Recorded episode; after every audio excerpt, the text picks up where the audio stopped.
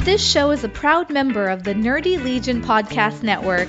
Get more at nerdylegion.com. Enjoy the show. Yeah. Yeah, you know, even with these reviews, DC is like, I mean, a lot of these books have 100 reviews, 90 reviews. I mean, an Aftershock book, if it gets two, it's, you know, doing pretty good. Mm-hmm. There's just so much buzz about Rebirth. So much And hype. also, like, Aftershock's like in the Valiant territory too, because like if they sell five thousand copies, then it's awesome. You know. You know what? Let's just stop this talk right here. We're going to start the show and we can talk about that All right. before we talk about animosity. Welcome to the Aftershock Central podcast. I'm Martin. Jack is here. Ronnie's here. And we're talking stuff today. Lit- Talking lit- lots of stuff. literal stuff. Um, actually, no, I, I- we were just talking about this on the pre-show, and I wanted to halt the conversation and discuss on the podcast itself.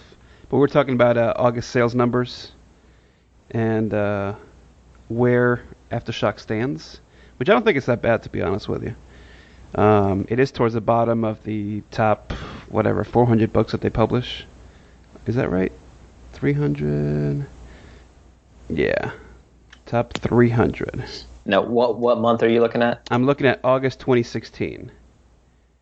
And we were talking about this before where DC's just like dominating this thing. They have 42 book or 40 40 books of the top 50 in sales.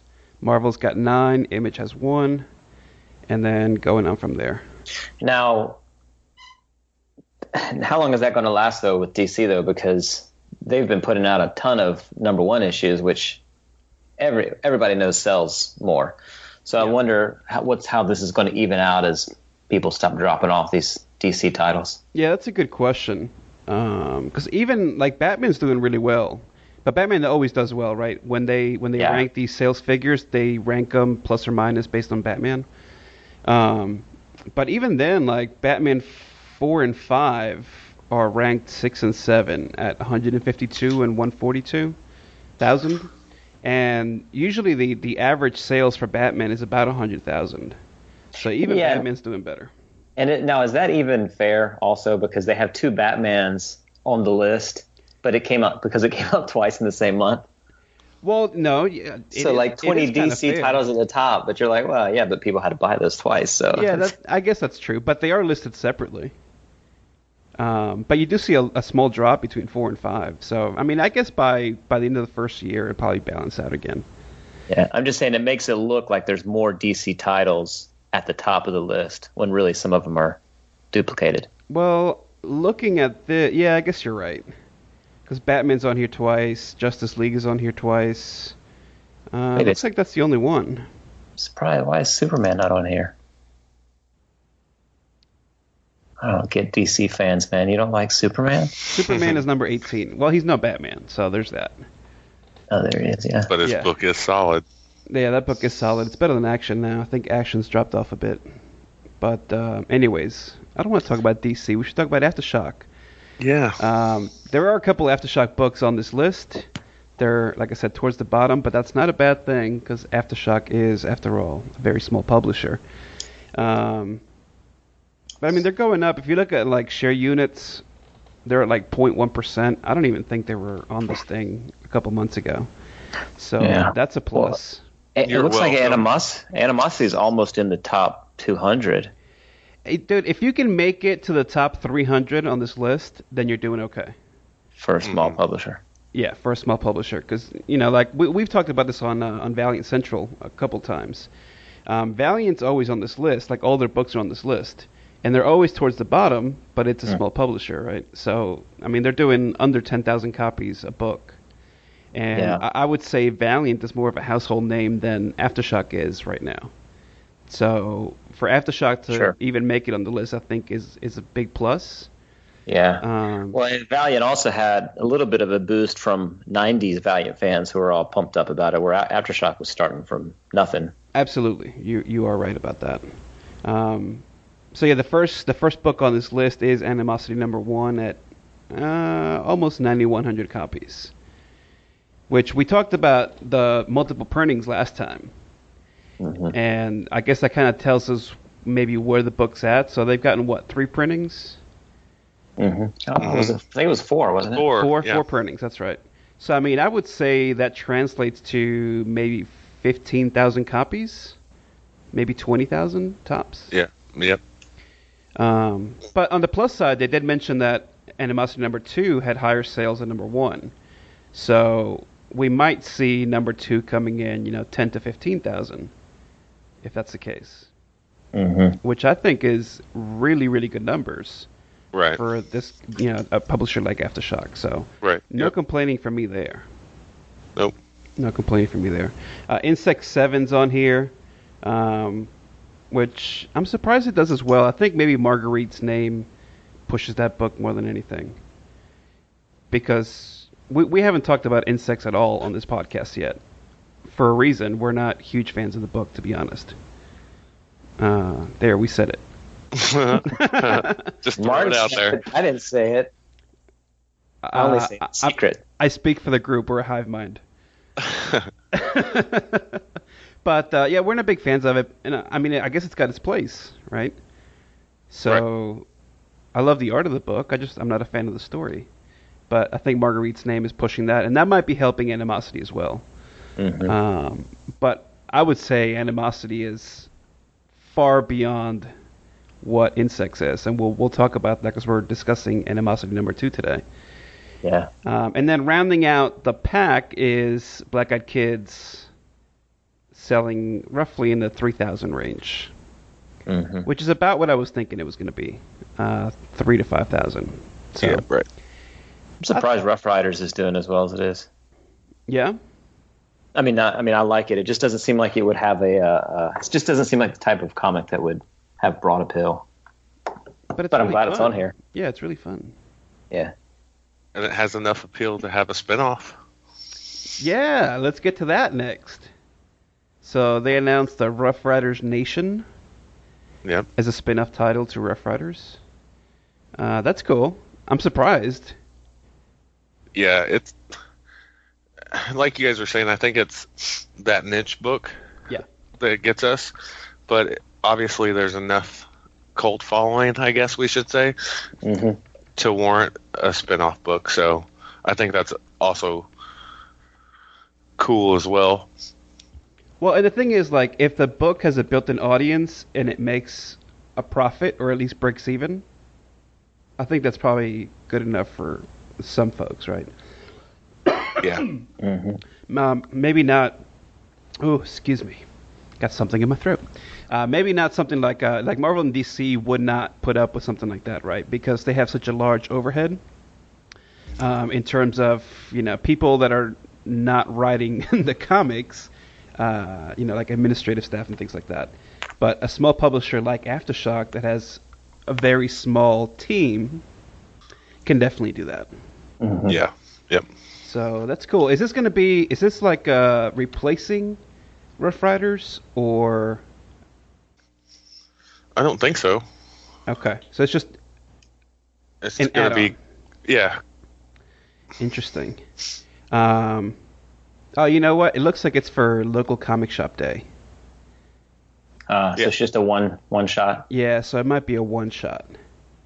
That kind of makes sense. That kind of makes sense. Like a Rough Riders one-on-one type thing. Yeah, yeah, yeah, yeah.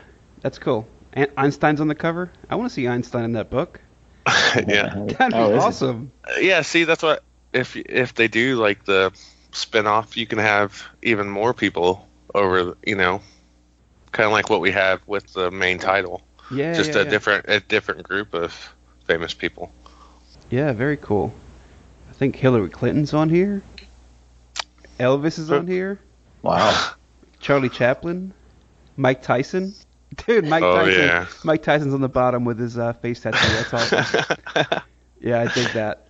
So look for that uh, November 19th is Local Comic Shop Day. So be sure to support your local comic shop and support Aftershock as well. Uh, Ronnie, there's something that you wanted to mention on the Black Eyed Yes. Kids front. So why don't Yes. you do that?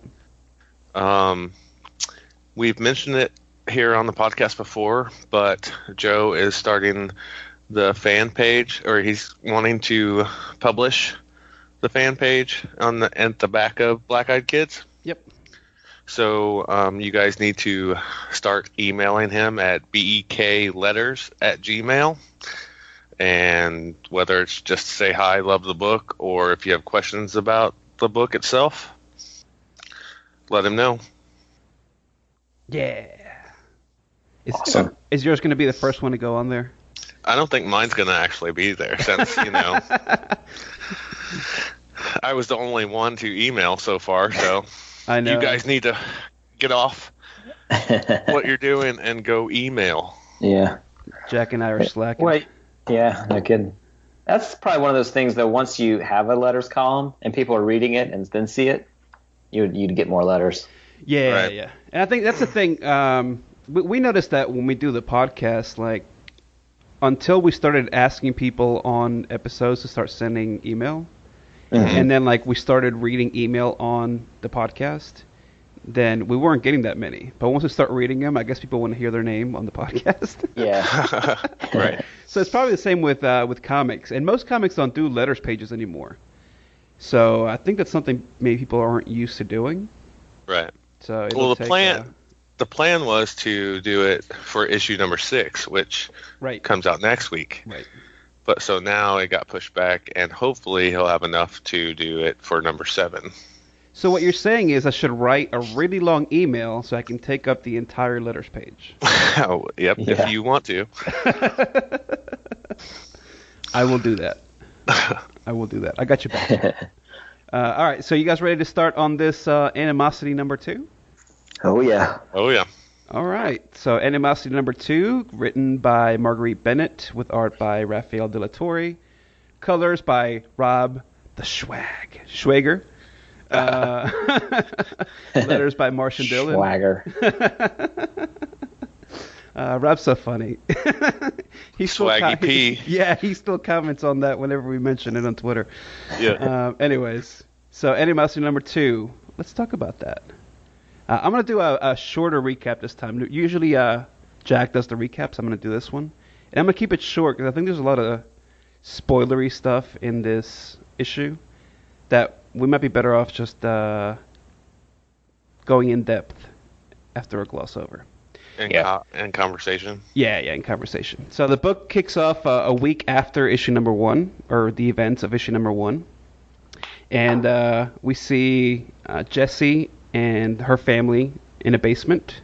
Uh, this is the same crew that we saw in the first issue. They were trying to escape the uh, bird attacks in their apartment building. Now they're in a basement, and uh, Jesse and Sandor are, are talking. Sandor, of course, is her dog. Um, they're talking about uh, Sandor and Jesse's dad are going to go on a supply run because they're running out of food. And there's some uh, pretty interesting this uh, conversation between Sandor and Jesse's dad about uh, the lack of food and what it means to go look for food in this era. And a lot has changed between issue one and two, which, of course, we'll get to in the conversation. Um, but so they go hunting for food. They go down in the basement and they are attacked by a couple of uh, alligators. And uh, Jesse's dad, or Sandor, gets attacked by one of them, gets pinned down. Jesse's dad shoots the alligator in the face, and they both run off. Um, then uh, Jesse's dad kind of tells Sandor, you know, I don't have any issue protecting my daughter, and if you ever do anything that could cause her any harm, then I will put you down like a dog. 'Cause, Of course, he is a dog. Anyways, so a month later, a month later, we cut to Central Park, and uh, I guess this is where we're gonna start spoiling the story, because Yeah. it looks like there is a, a free trade zone set up in Central Park Mm-hmm. and there are humans and animals alike in this trade zone, uh, buying and selling goods. And uh, so you have uh, cows looking for somebody to milk them so they can sell the milk for profit. You have people selling vegetables to both humans and animals. You have chickens selling their own eggs.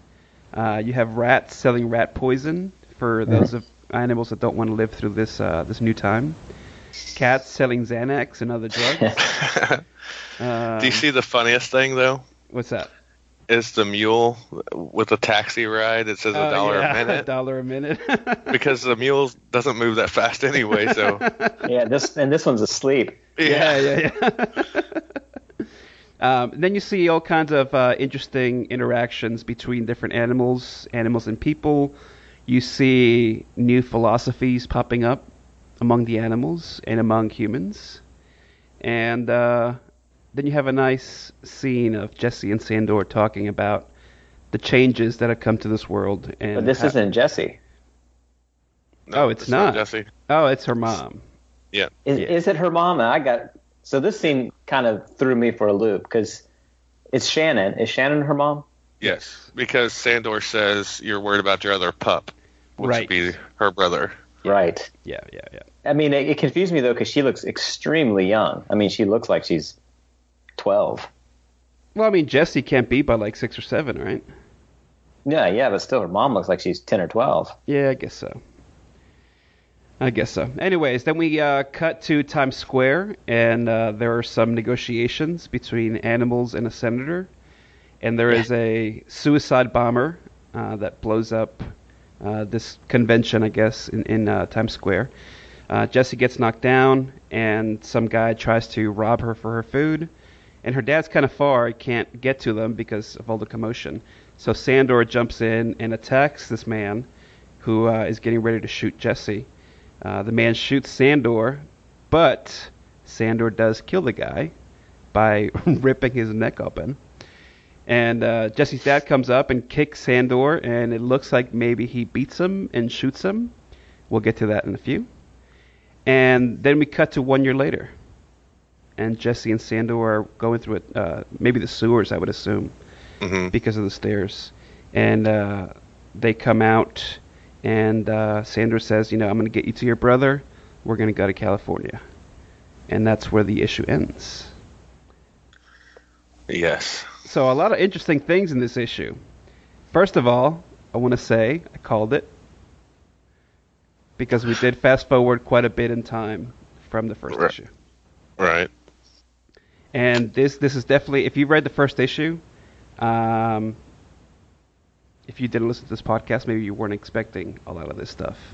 But I Mm-hmm. Mhm. really really like the direction that it's been taken. Yeah, it's awesome.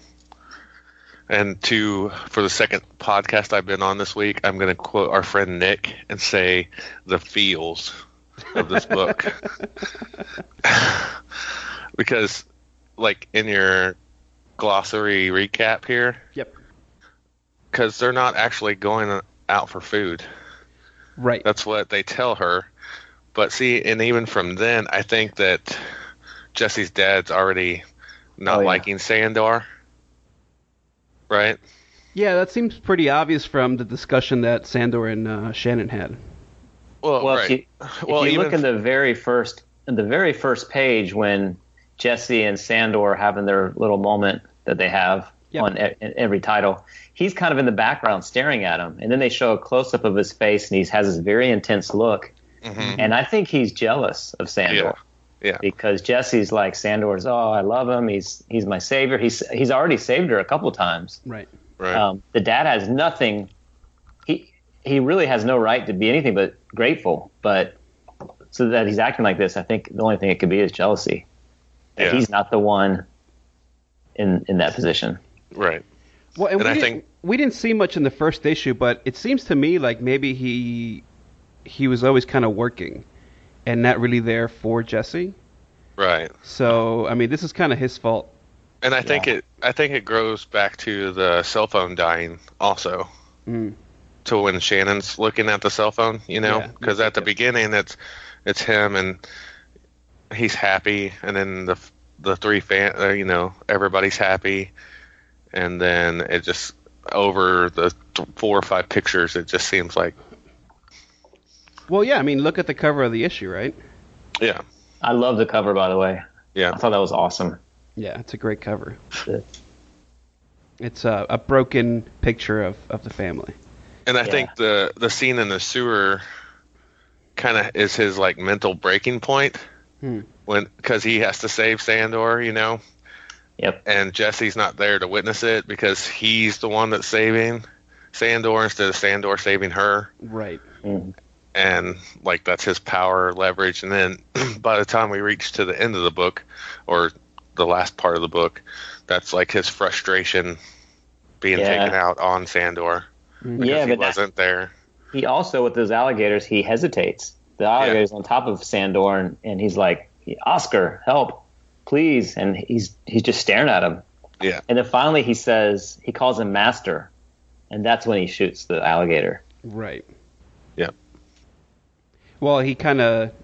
I think maybe he wanted Sandor to die.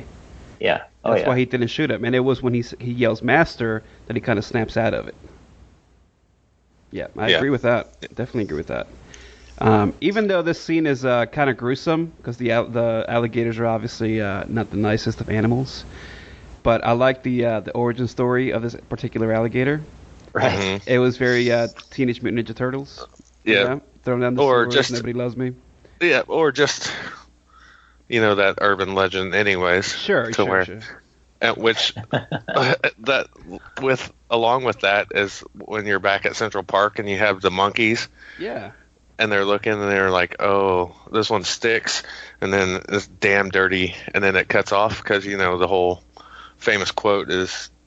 Damn you, dirty apes! Well, they Right. can't say that because Well, no, because I think the quote here was going to be "damn dirty humans," because the, You're right, the right, right. person is the arms dealer, right, right, right? And so that's why they're complaining about the gun sticking. yeah, um, so yeah, let's well, let's let's do a little. I guess for those of you that haven't read the book, let's do a little uh, flash forward on what has happened since issue one, um, because we kind of teased it, but we haven't actually discussed it. Um, so all the animals are obviously aware now; they can speak, they're conscious, um, but they're very like they're very human, and I think that's a lot of what the scene in Central Park sets up hmm um, because you know like there there's a there's groups of animals for example which we see in that scene in Times Square in a few, in a few pages that pretty much are looking for equal rights between people and animals right um, Yep. right and which it- causes all types of issues to arise which which causes all types of issues like like uh humans i guess can't eat meat anymore because now it's sort of like well now it's murder right right it's at least not- to the animals it is to the animals it is. It's not just going hunting for food or you know being on the farm and getting chicken eggs or whatever. right Um, But then that brings up the question: What about like car- carnivore animals? Like, are what, what- I mean, are tigers going to start living on a grass diet now? Well, that's kind of what the meeting about was with the senator Correct. before it got interrupted with the suicide bomber. yes, Well, with the human suicide bomber. and I, I do like this poster at the free trade zone. It says "Become violent, become meat," yeah, right. uh, because all, all anybody can eat is vegetables and bread. Right. And the problem is that now, first you had you know seven billion humans, now you have hundred billion animals on top of that, and what's anybody going to eat? And that's part of the conversation that Sandor and, and Jesse's dad have, is that you know the population has grown a billionfold. So how do you Sure. feed people? And I think Yeah. that's that's a lot of the conflict that we're seeing between people and humans, because humans have always been used to eating the animals. And there's that one scene with the preacher at Central Park where he's saying, you know, God gave all the animals to man, uh, you know, like to name them and you know do as as you will with them. right. Um, but the animals obviously don't want to get eaten, right. right? But then the people Well- don't want to get eaten by the, the animals that actually Right. eat meat. Yeah. So it's a it's a pretty interesting relationship that we're seeing now uh, between all these different groups. Um, and I think Marguerite Bennett did a really good job at selecting particular animals to say certain things. Yep. Agreed. You know, um, like for example, the cat selling Xanax and Adderall. yeah. Right? Like I, I'm not a big cat person. Like I, if you like cats, I appreciate you. That's great. Um, I'm not a big cat person. I'm more of a dog person. But you know, cats are kind of sneaky and very about their own self interests, right? And so Right. of course, like the cat would be a drug dealer. you know, like all they're all Yeah. they're looking to do is save themselves and make a quick buck. I was wondering if uh, I was wondering specifically about Xanax or Adderall because cats seem kind of like they're tense all the time, right? If you if you if you're sitting on the couch and your cat's there and you just sometimes you just jerk your arm or something, the cat like will freak out, like Mm, Right, they're yeah. always on high alert. So I wonder if that had something to do with the fact that they were selling these kind of speed based drugs. Right. Well, and, and then it- it said, and it says try the human solution. yeah, and so what I got what I got from that is the cats are always like kind of there in the background, never say anything, right? They just walk around, do their own thing. And so like we saw in issue 1, they know all of people's dark secrets, Mm-hmm. right? And so that's why they're- the cat says if the weight of human consciousness is too much, try the human solution. Like cats know that how much people self-medicate. Right? Yeah. And so because they're so sneaky, they can get in and out of places. They can get all these drugs from you know whoever. Uh, so that's that's interesting. The- I didn't get the one about the raccoon and the swan, No, I didn't get that one either. Actually, so I don't know what the deal is with that. But some of the other ones are good. Uh, you guys already mentioned the donkey. I thought that was hilarious. um, then the rat selling rat poison. Uh, that was kind of funny as well. Um, and then like the, the thing with the cows, th- I think that was my favorite thing, because of course cows can't milk themselves, right. right? They need so Right. they need somebody, and they're not very bright either. So uh, I think whoever partners up with these cows are going to get uh, taken advantage of. Um, but yeah, really, uh, really interesting. You have the the rabbits talking about uh, being cunning and uh, trying to outsmart humans. Yeah. Um, which I think the only way rabbits could do that is just to procreate because that's all they do. Um, my second favorite thing, aside from the cows, was the little panel with the pigs. Yes. Comrade, have you heard of animalism? yeah. and they all have the little Russian hats with uh, the star on them. Yeah. That was like straight out of Animal Farm for me, because that animal that book plays a lot with socialist ideals Mm-hmm. uh, with pigs being a big part of that. Uh, so I thought that was really, really interesting. Plus, pigs are very smart. I don't know if you guys know this, but pigs are one of the Oh, smartest yeah. animals in the animal kingdom. So Right. the, the fact that they would develop some kind of philosophy so quickly made perfect sense to me. Yeah. So I really dug that. Uh, and you guys talked about the, or Ronnie did, about the damn dirty blanks. Yeah. That was great as well. Um, Yeah, this was this page. These two pages were the equivalent of those uh, panels that they had on the first yes, issue when they were the animals were awakening. Yes. This th- this is probably my favorite thing of her comment comic so far. Yeah, it's uh, it's very self-aware, right? Like she she really knows the world that she's created. I think it's uh, it's being Right. really well done. And it's like when we talked about issue one. Is some of it's humor, but some of it's or most of it is like real also, but it's just comes off as humor because they're animals saying it and not Right. people. Right. That's why I'm gonna keep making the comparison to Animal Farm. Yeah. telling you. There you go. If you haven't read it, go read it. and and I thought it was interesting to hear um, Sandor's awakening story also. Mm, yeah. Oh yeah, When he yeah, was, when he was telling Shannon about it, because you know that's one thing. One of the questions I had after reading issue one was, well, now do they are they just smart now, or did they remember what happened to them before?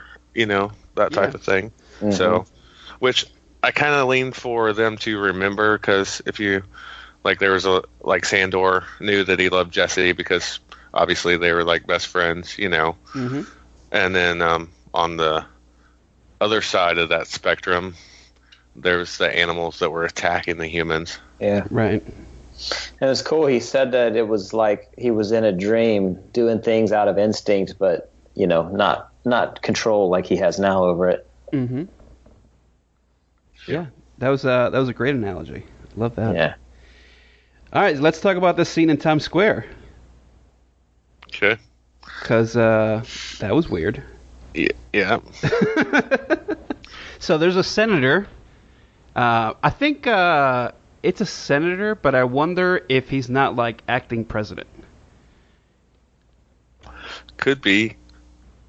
Because we, I mean, we don't know what has happened like all over the world, right? All we know Right. is just this one place is uh, in New York City. Yeah, well, Uh, they seem to well, they said- think that they can get outside of the city and have some type of hope. Like, for some reason, New York is worse off than wherever they think they're going. Well, I, I Right. just think that the reason for that is because of the, the size of the population and that Right. it's a, a small enclosed space. Like New York City's not very big.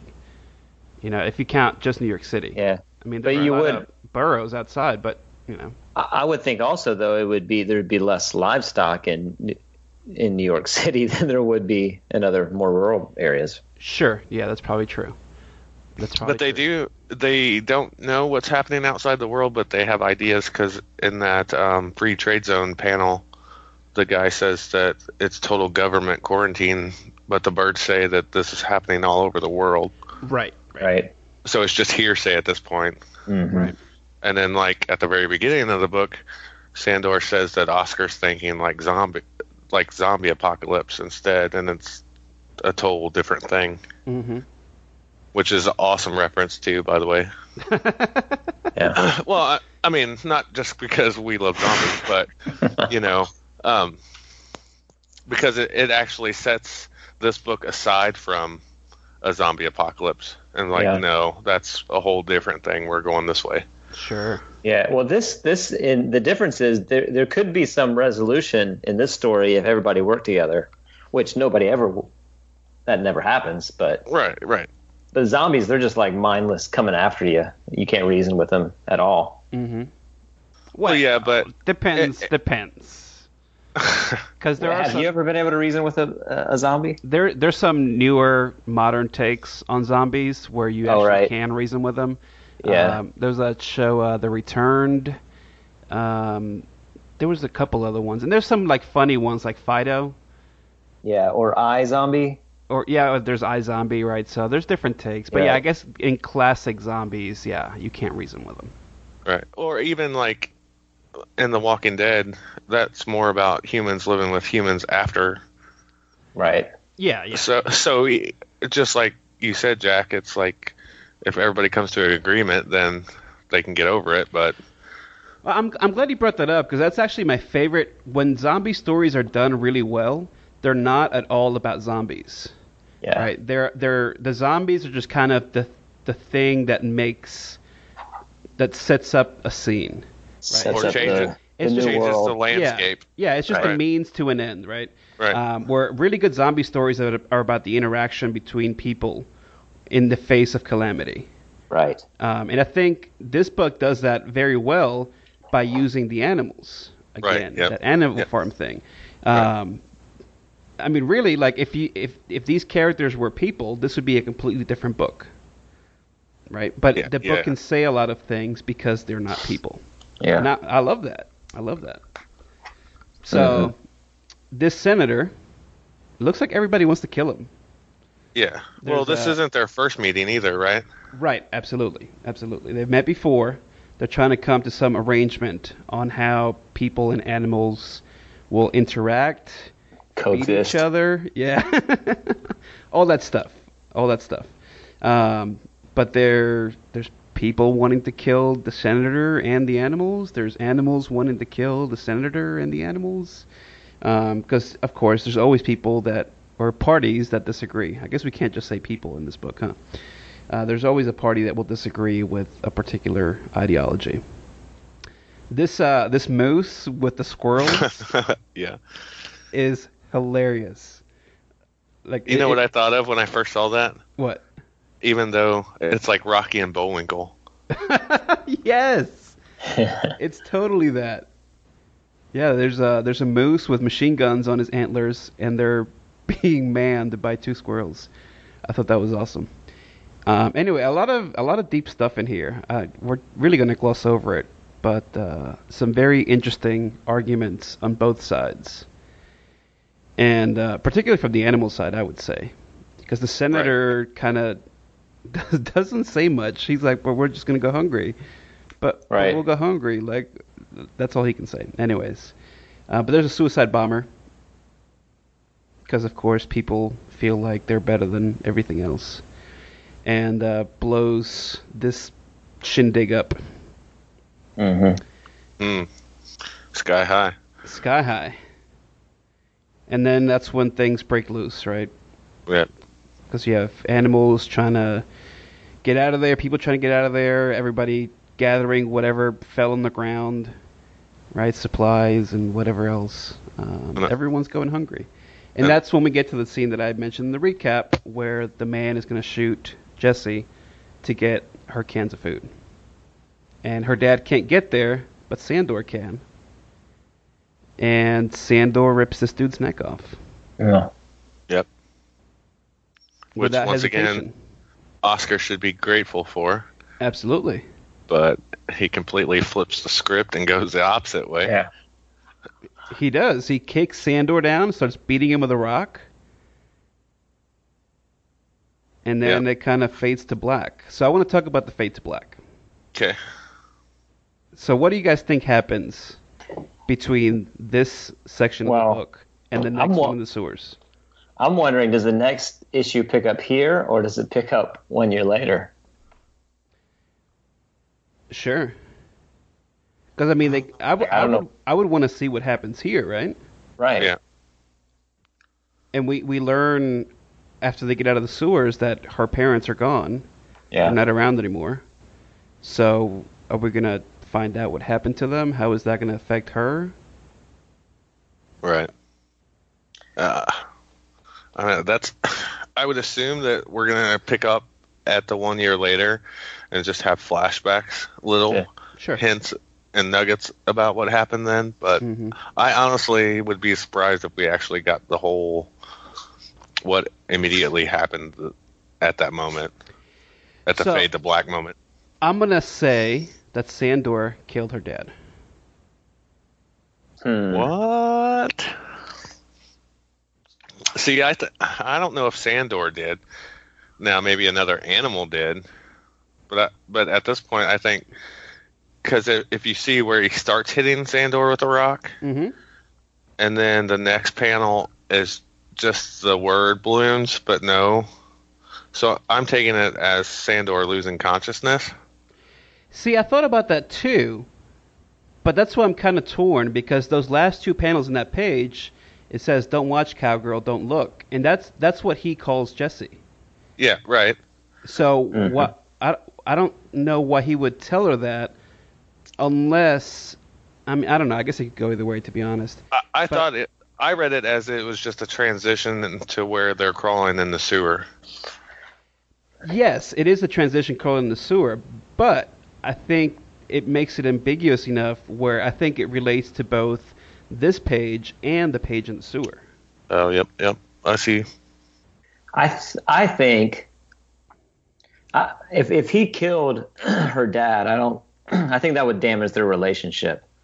So I'm going to say that after, I'm going to say Jesse stops the dad from killing him, going all the way and killing him.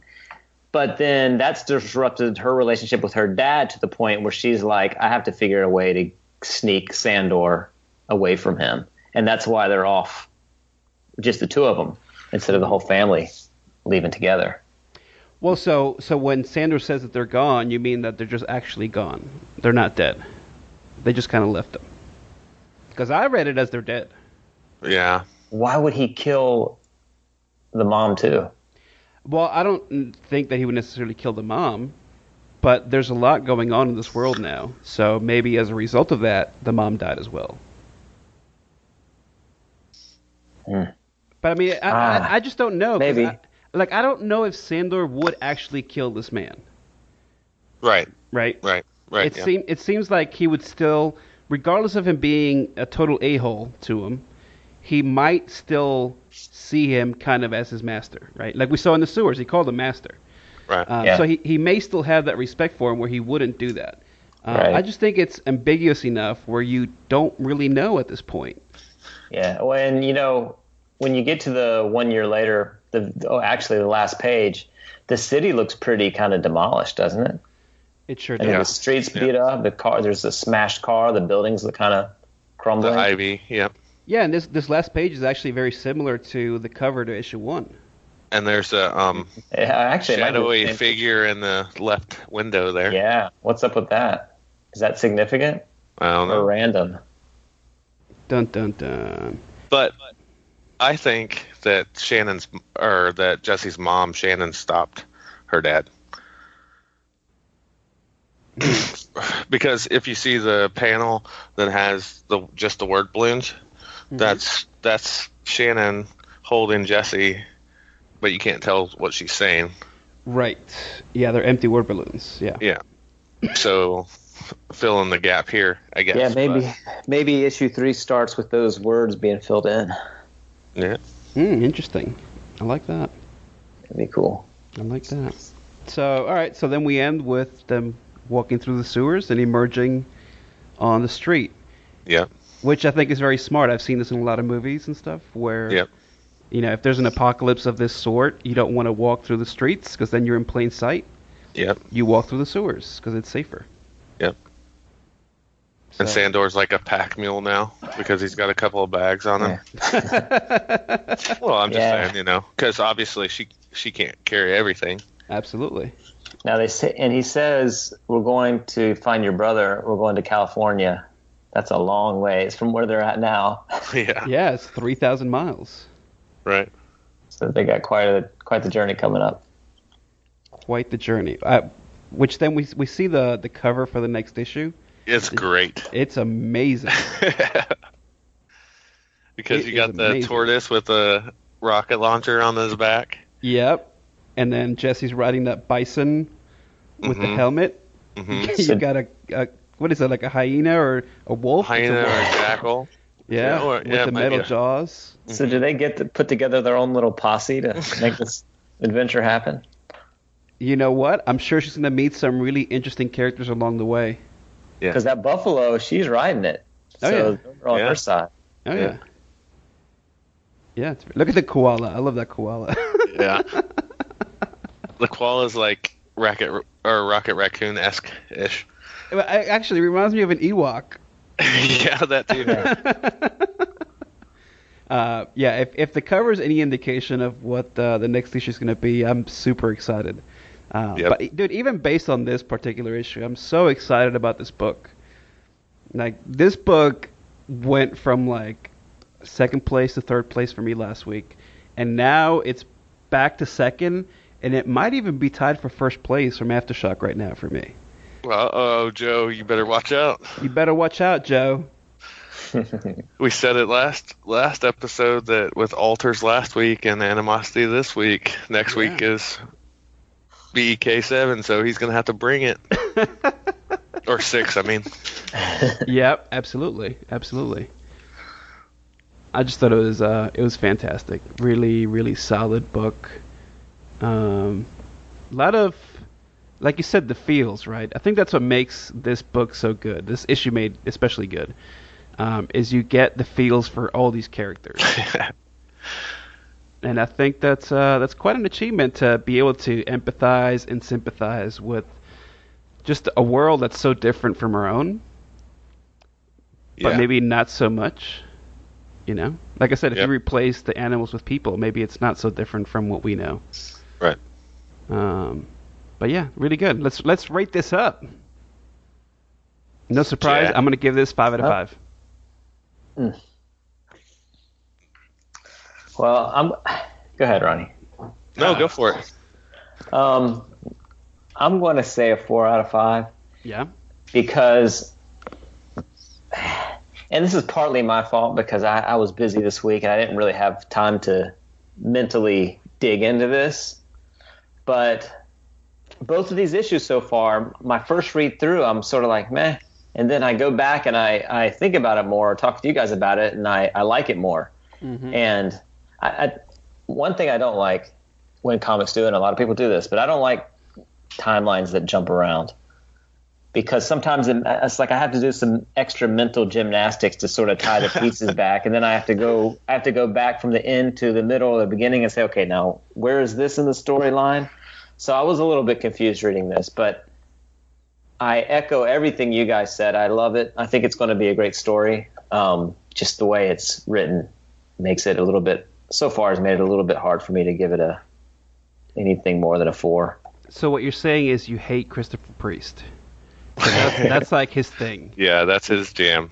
Yeah. Yeah. I sh- and that's- AKA Suicide Squad or to be hon- Deathstroke. t- to be honest, that's my jam too. I love like postmodern literature, Mm-hmm. uh, and postmodern literature plays around a lot with the perception of time, um, and so I really dig that. I love time travel stories for that same reason. You know, um, I was. and I don't want to talk about this now. Well, but you know what? I will. There's a movie on Netflix called Ark, A R K. You should go watch that. It's really fun. It's a time travel story, not related Yeah. to this. Um, Ronnie, you're up. ARK or ARQ? ARQ, sorry. Um, it's okay for Jack to be wrong and only give it a four out of five. But um, yeah, this I love this book from the first one, and kind of like what Jack was saying about the mental gymnastics part of it. Mhm. That's I think that's why I love it so much is because you know I have other tons of other books that you could just gloss over and it's a fun read Yeah. Right. but th- this one i mean like this i glossed over it while we were all talking so that way i can point out things Mhm. and that was like the sixth time i've read it so yeah I- just because i didn't like i just now saw the shadowy figure on the last page just now and i've read it six times so Oh yeah. Yeah. but yeah it's five out of five for me Yeah. Ronnie's right. Jack is wrong. Uh, I want to say I don't know if you guys have ever read Sweet Tooth, but this book is starting to give me that Sweet Tooth vibe. yep huh. That was the Lemire. Yeah, Jack DC Lemire. book? uh-huh. Uh, it was Vertigo, I think. Oh, okay. Yeah. Not quite yeah, yeah. DC. Awesome. So I guess uh, averaging out, that means uh, this book gets a five because we're throwing Jack's rating out. Three, four point seven. 4.759999 Uh, next week we've got Black Eyed Kids number six. Yeah. yeah and the revisionist number four, double yeah. Um, and we, uh, I don't even know if I put it on the podcast uh, for the last episode, but we're kind of talking about the Captain Kidd schedule. Mhm. Uh, it looks like they bumped number three out because uh, they had scheduled two for I think this week or next week, and then three was the end of the month. It looks like three's been bumped out, and two is on the twenty eighth. Twenty-eight. Yep. So that answers the question. Yep. So be sure to read Black Eyed Kids number six. Send Joe an email at bekletters at gmail.com. And uh, revisions number four for next episode. Any final words, you guys? joe better bring it Oh, snap. Yeah. You know, it's not motivational when you're saying it after he's already written it. That's, Oh, true. that's that's true. very true. All right, that'll wrap it up for us tonight. Uh, Jack is at Jack Sutherland. Ronnie is at Rumbar316. I am at Geekvine. The show is at Aftershock Pod. And of course, check out the Aftershock Comic Fans group on Facebook. We'll catch you guys again next week. Later. So let's see what animosity's getting on comic book roundup. yeah, these last three weeks, dude, has been Eight point six. The wow. last, the la number two got eight point eight though. Interesting. Oh, well, that's only two. That's what I hate about this. It's only by two two reviews. Two reviews. Oh. yeah. Let's see. It's like one's one's you Batman, and one's also our Martin. Batman has 102 reviews. Like, you can't take at least 10 of those people and try some other stuff. Uh, that's too fun. I've heard good things about Shipwreck also, since Yeah? the review copy's been floating around. Oh, I've been really? trying to I've been trying to hit up my resources to Yeah, you got to get that. send that my way, but You know what Good would luck, Joe yeah. love? If, if a week before it comes out, we just totally do a spoiler shipwreck Yeah. podcast. No. I'm just kidding. we sink it like a bunch of pirates. I can't believe you blew our cover with the whole freaking insects thing. Hey, you know what? this, is, this is an honest podcast, okay? Well, that's that's Marguerite Bennett, right? Yeah, So you, you made it up for her with this absolutely, with animosity. Oh, yeah. absolutely. But you know, we're gonna have to talk about that book. That is kind of funny though that like your favorite book and your least favorite aftershock book is the same writer. Yep, it's kind of weird. Well, it's course, not my ha- favorite yet. Okay. Have any of Get us that really give given insects a fair chance? I haven't, to be honest. You're probably right. I don't think I've done the fair. thing. Yeah, I haven't really. I haven't even get gave sh- uh what is it? The one that Paul was going on about Strayer. Strayer. Yeah, I haven't even gave it a fair shake yet. Ah. Have you? Yeah, I read it. Oh. You like it? It's fine. I mean, I like Justin Jordan. Yeah, I like Justin Jordan too. He's not my favorite, but I don't think like the stuff he writes is bad. Yeah. Right. I'm I'm just not as motivated to read titles that aren't active. That Yeah, they're that's not fair. putting out right now. That's fair. You know what I mean? Well, because he said it was on hiatus because I tweeted him about it. Oh, Justin. Yeah. Hmm. And asked him, you know, because I think we were talking about it an episode or two ago, like we didn't see it because we Yeah, yeah. and um, I was like, well, I'll just or maybe we were talking about it in the Slack channel. I don't remember. And I was like, well, I'll just tweet him about it and see if it's done or if it's on hiatus or if, it, if it's the way of image and done done. Right, right. Sure, sure, sure. Yeah, he said that it was on hiatus and planned to come back, just not announced date yet. Gotcha. Yeah. And, Well, hey, and did you guys see the aftershock thing with uh, B. Clay Moore sitting at the table with him? hmm. Oh no, I missed that. And you know who B. Clay Moore is, right? Yeah, the guy that's gonna do uh, Savage Right. for Valiant. Well, he he was at uh, what's her name? It's not Lucy, Lucy Yu, Yep. um, and Joe, and like two or three other people that aftershock people, and B Claymore was sitting at the table, and I tweeted it out, and I was like, oh, what if B Claymore's gonna do an aftershock book? Interesting. Huh. But then I felt stupid because you know when they were waiting to announce the Phil Hester and Warren Ellis thing, they had like tons of artists and writers' names on that thing, and I Mhm. didn't even I didn't even go back and look and see if his name was on there, so it had already been announced. But Uh, well, uh, just because he's there doesn't mean that he's gonna have. A, I mean, it, it might. well, I know. It might.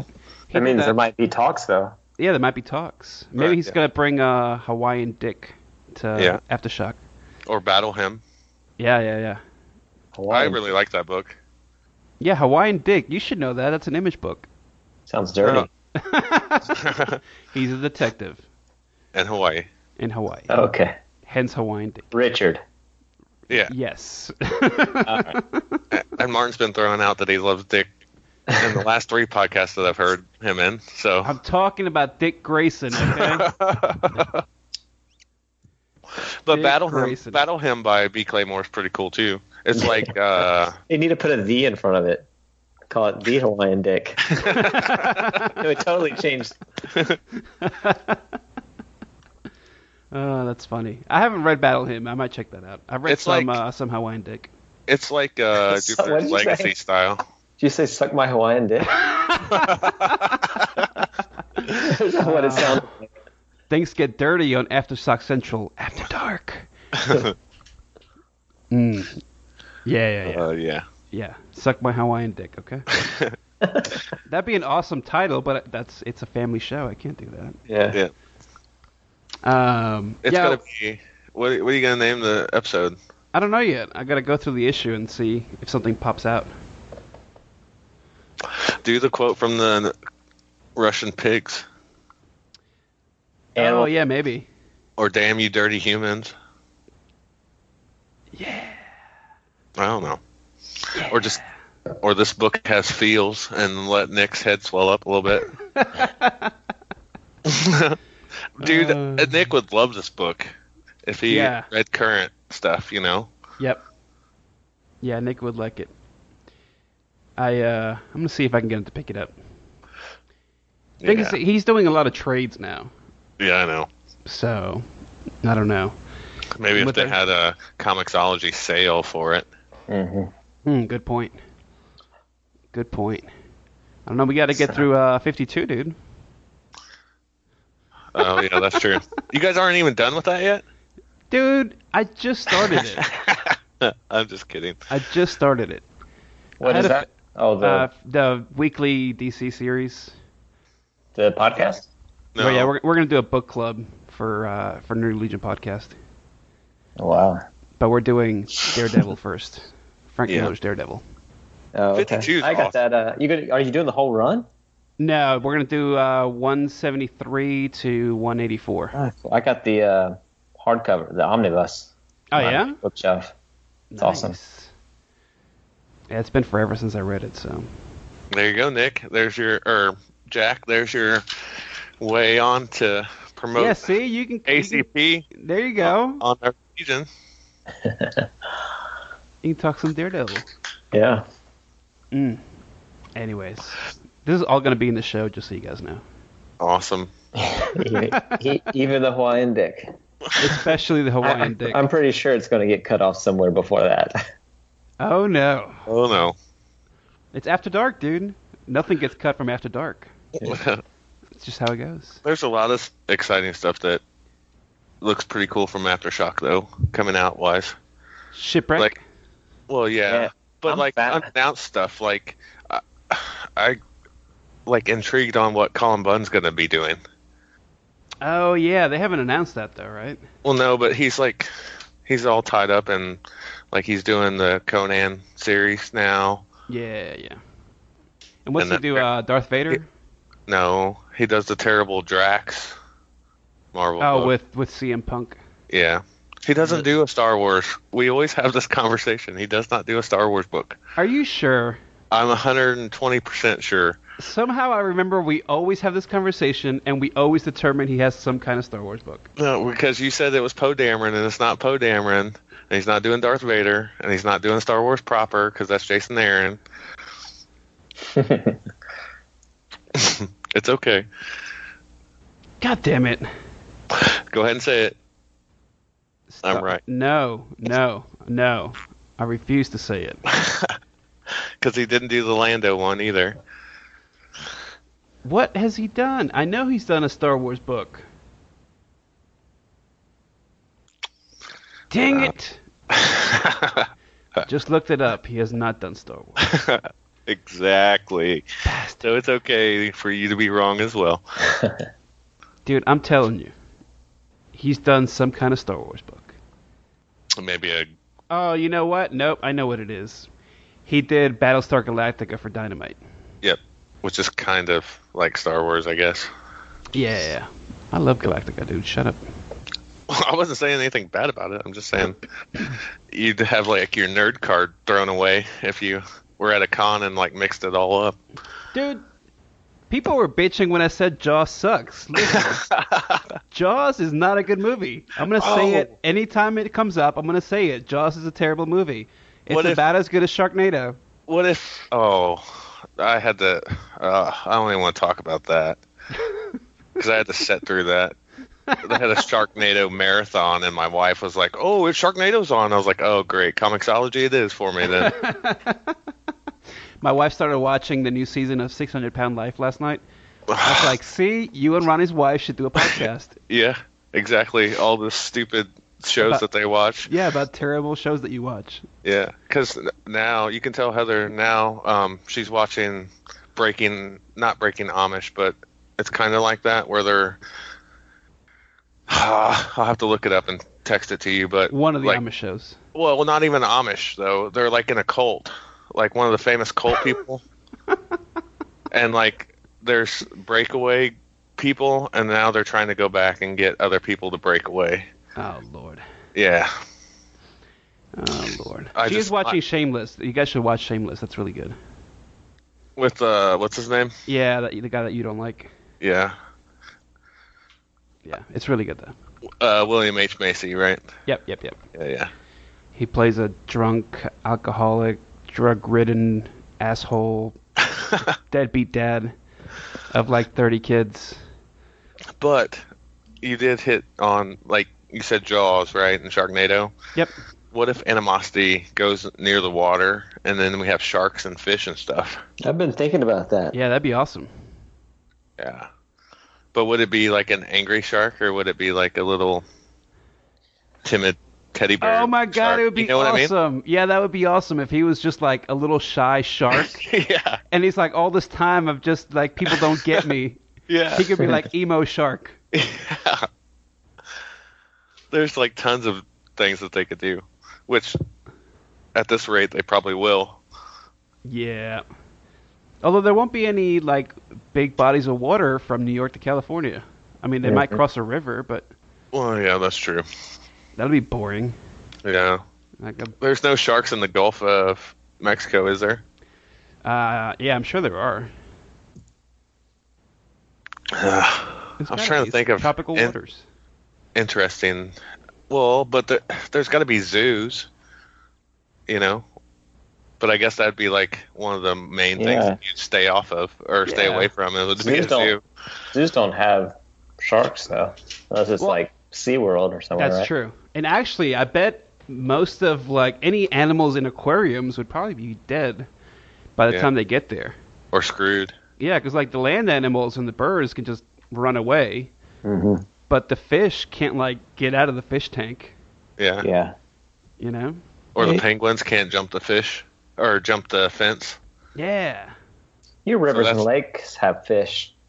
That's like their Sure. Gu- Guantanamo Smaller Bay. fish. Or they're Guantanamo Alcatraz. Bay. Now, but once they get to California, you got dolphins and all kind of stuff. yeah, Yeah. there's all kinds of stuff there. And where do Well, they the- go from there? what if they go down the East Coast though? Don't you guys have dolphins and whatnot? Or is that more Florida-ish? I mean, there's sharks than like off of Myrtle Beach. Oh man, there's tons of sharks on the East Coast. I think that's Yeah. where most of the sharks in the- the world are. really? Yeah, they have those those shark trackers, those maps, and they're Oh. always like on the East Coast. Huh. Well, you know, it's not going to be from point A to point B. They're going to have to sidetrack or backtrack or something. So, Well, and it might just take forever to get there. It's like Walking Dead. They started in Atlanta. Now they're like right outside Atlanta, and it's been like 50 years since the apocalypse. there, Yeah, I I don't want to go in on the on the podcast, but it, it does seem weird that there's so much diverse uh, uh, livestock in New York City. You'd be surprised, dude. Yeah, but there's monkeys, and where do the monkeys come from? There's a zoo in Central Park. Oh, all right, and that was in Central Park, right? Yep. And then the Bronx Zoo is one of the biggest zoos in the world. Yeah, I know you got horses and stuff like that. I should pull it back up. well, It isn't seemed like, like New that. Jersey have like land too? I mean, Yes. Yes. Aside from being a nuclear waste dump, it well, also has yeah, a lot of right. But I will say this: like, if once you go outside of New York City, most of New York State is very rural. Right. So, m- most people don't understand that. Yeah, Right. but do, does that mean they're coming? They're congregating in the city? Sure.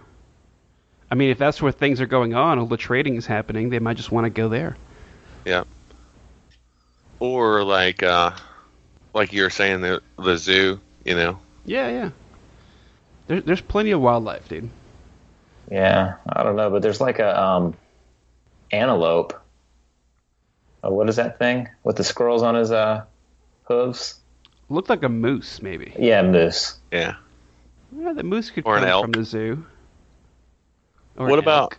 What what about insects though? insects like Are they alive? Spiders and stuff. You know, the, are they lesbian, awakened? the lesbians that like do each other as insects, or like actual bugs? Like actual bugs, like bees okay. and and spiders and stuff. You know, Yeah, they haven't shown any insects. or snake. They haven't shown a snake either. But I mean, a snake's an animal, so Hmm. Yeah, well, yeah. Yeah, 'Cause what about we're- insects? Because like self-aware ants would be pretty badass. Yeah. Mm-hmm. they could really cause some damage. Yeah, Or you can even have like bees or wasps as the suicide bombers type things, you know? yeah. You know, ants. There's like five ant hives in the world. They're like gigantic. Like there's one in North America that like takes up pretty much the entirety of North America into South America, and it's one giant ant hive, or whatever they call their ant places. Well, Um, but yeah, there's Uh, out, a couple. out in the there's- desert. No, like it takes up like three quarters of the continent. Yeah, like Hmm. What? it's, it's giant. Three quarters of the continent of I gotta what? find this. in North America? Yeah, there's like a particular species of ant that is like invading like every continent, and there's like fi- five or six different hives that are like gigantic, like continent-sized hives. Huh. It must be in Canada. Um, Canada, eh? Then there would be very nice ants. Uh, That's true. Passive. Here, there's. All right. Talking talking cockroaches. Well, I'm They're just not- saying, like, not they creepy always enough say- as it is. Well, they always say that like cockroaches are like the only thing that can stand a nuclear Yeah. whatever, you know. So Mm. Did you see uh, the Get Down, no, I have not. Martin? Not yet. There's a I did. I did watch. hilarious. I watched that clip that you put on Facebook. That look. That was, that was awesome. The, There's a uh, hilarious the rap scene battle. with uh, a cockroach. I won't Like- spoil it. Like Joe's apartment. You have to see it. It is a trip. It's totally out of place and like doesn't fit the show at the moment. But uh, somebody in the show was like, "Hey, I got a great idea. Let's s- do a cockroach scene." and you're like, "What does this have to do with anything?" But, it, All but right, it's really here. cool. I found it. It's some kind of Argentine ant. There's a hive in South America that's like hundreds of miles long. It spreads from Argentina like into the Amazon.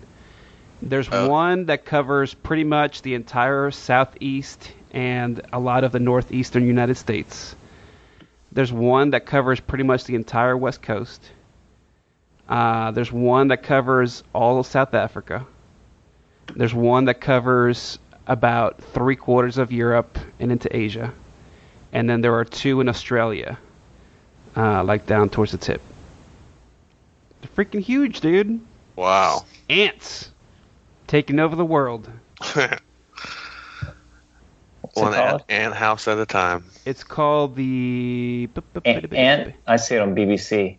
Mega colony takes over world. That might be it. I want to see some pictures. What the hell's this damn ant called? They keep saying that. Ar- okay, it's called the Argentine ant. Huh. Linepithema humile. Matter of fact, I'll just send this link. that might be actually the easiest thing.